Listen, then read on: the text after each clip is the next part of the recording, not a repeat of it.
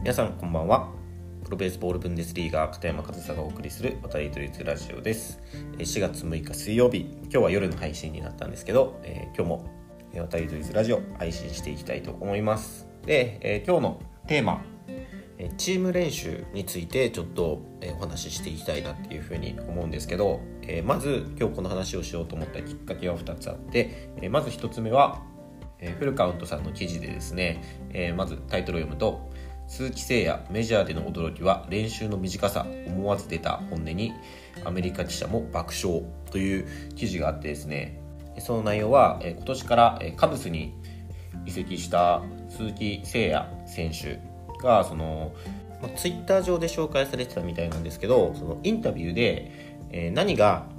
スプリングトレーニングで一番驚きましたかと何がサプライズでしたかという、質問をされて、まあ、結構僕もその映像を見たんですけど、まあ、結構考えてあんまりないなとか言いながら最後、まあ、本音というかねまあ絞り出したこの答えが練習の短さかなみたいなふうに答えていて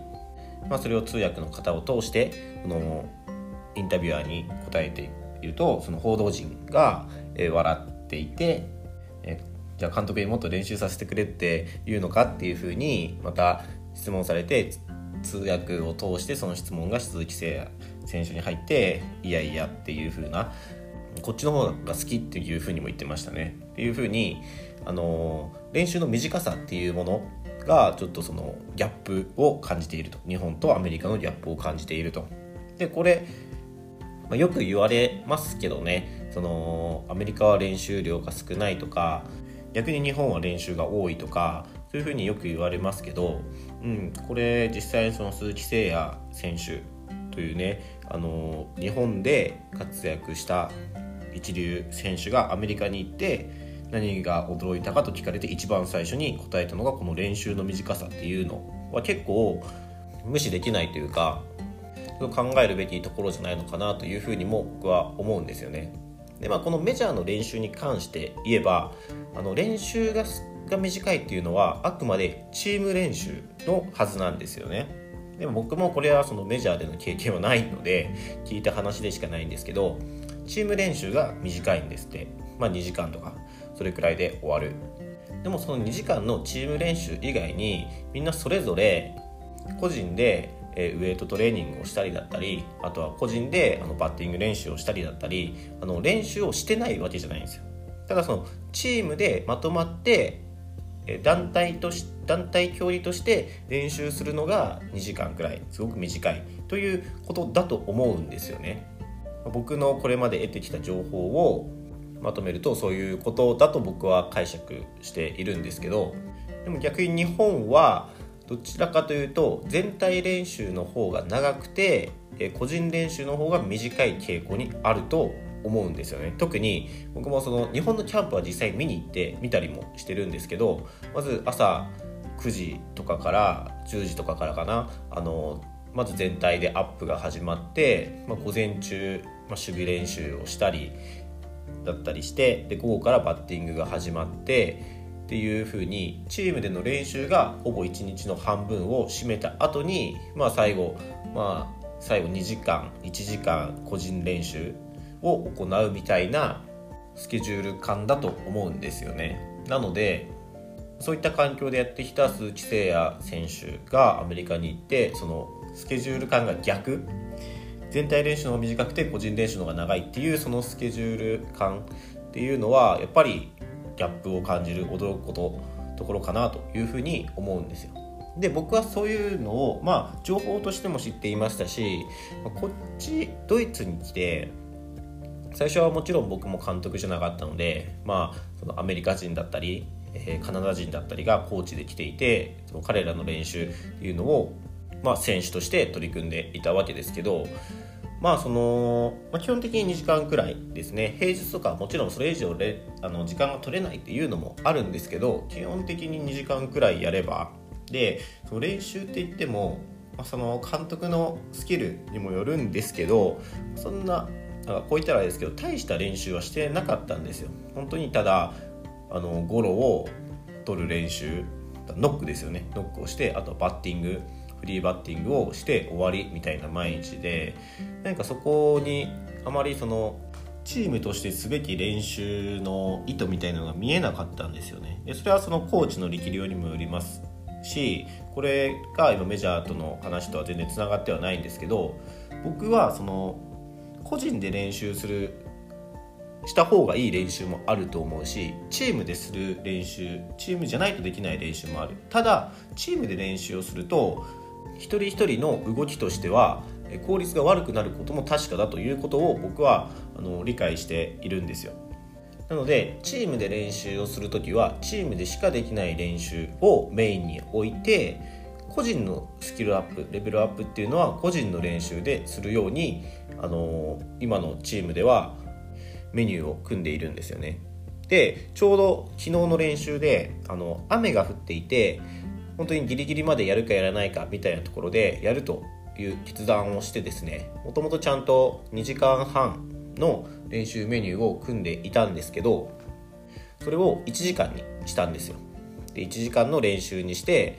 まあ、小雨の降る中だったんですけど何の練習をしたかというとチームディフェンスだけをしました。もともとえ、キャッチボールしてチームディフェンスしてバッティングしてまでっていう2時間半のメニューだったのをチームディフェンスだけにして昨日は雨だったっていうのもあるんですけど、まあ、そういうふうにしました。でチームディフェンスは、